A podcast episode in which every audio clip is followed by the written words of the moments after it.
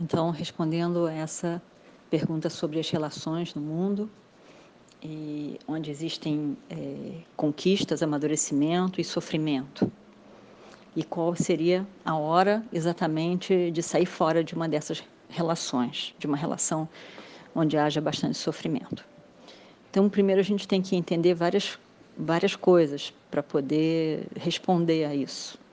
Primeiro que todas as relações, inevitavelmente, todas as relações, elas têm um sofrimento e trazem alegrias. Então, isso é o mundo.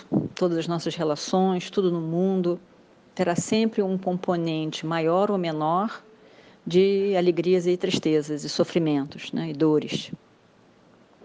Então, as relações se constituem com alegrias e sempre com um sacrifício ou um sofrimento da nossa parte, né?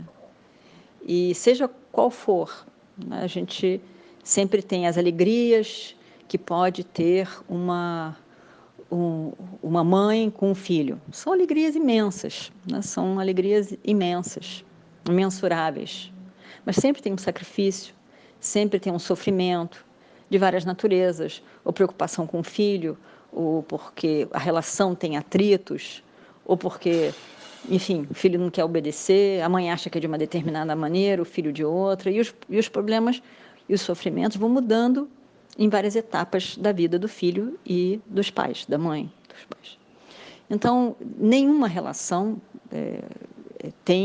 está livre de sofrimentos, seja no trabalho, seja nas relações pessoais, né? Relações mais íntimas.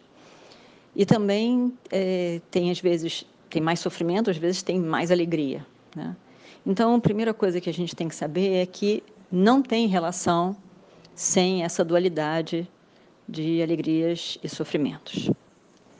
Agora, o que são esses sofrimentos? Os sofrimentos não podem ser desrespeito, não pode ser agressão, não pode ser mentira, porque essas tiram a dignidade do ser humano. Então, as relações têm que ser relações que, tudo bem, trazem um sofrimento, mas por uma adversidade, por um momento difícil, por uma raiva momentânea que se recupera depois.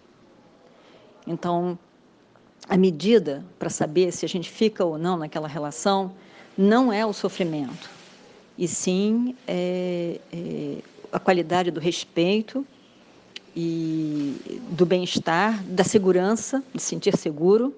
Então, seja o que for, eu tenho que me sentir seguro, eu tenho que me sentir respeitado, eu tenho que me sentir não sendo enganado. Se realmente eu vejo que numa relação todas essas coisas realmente estão acontecendo, então essa relação não é saudável, não é boa para mim. E aí, então, eu acho que a gente tem que começar a avaliar se é verdade a minha avaliação dela, e aí, então, não vale a pena ser vivida. Não é uma questão de sofrimento que vai fazer com que eu saia daquela relação, porque os sofrimentos e as alegrias vão sempre existir na outra relação. Eu troco uma por outra, eu troco as dificuldades, os sofrimentos de uma relação para outra, mas eu não vou estar livre desses sofrimentos. Então, os sofrimentos fazem parte, mas eu tenho que ver se essas outras coisas estão presentes, se eu estou sendo respeitada, valorizada, não agredida e não enganada. Aí, então, se isso acontece, não vale a pena. Se não acontece, então vamos tentar ver se a outra pessoa quer de fato se relacionar comigo e melhorar, para que a gente tenha menos atritos. Eu, da minha parte, tenho que ver que eu me atrite menos, né? Respeite mais a outra pessoa e as dificuldades dela, e também eu ser respeitada nas minhas limitações, de forma que a gente possa crescer junto. Hariom.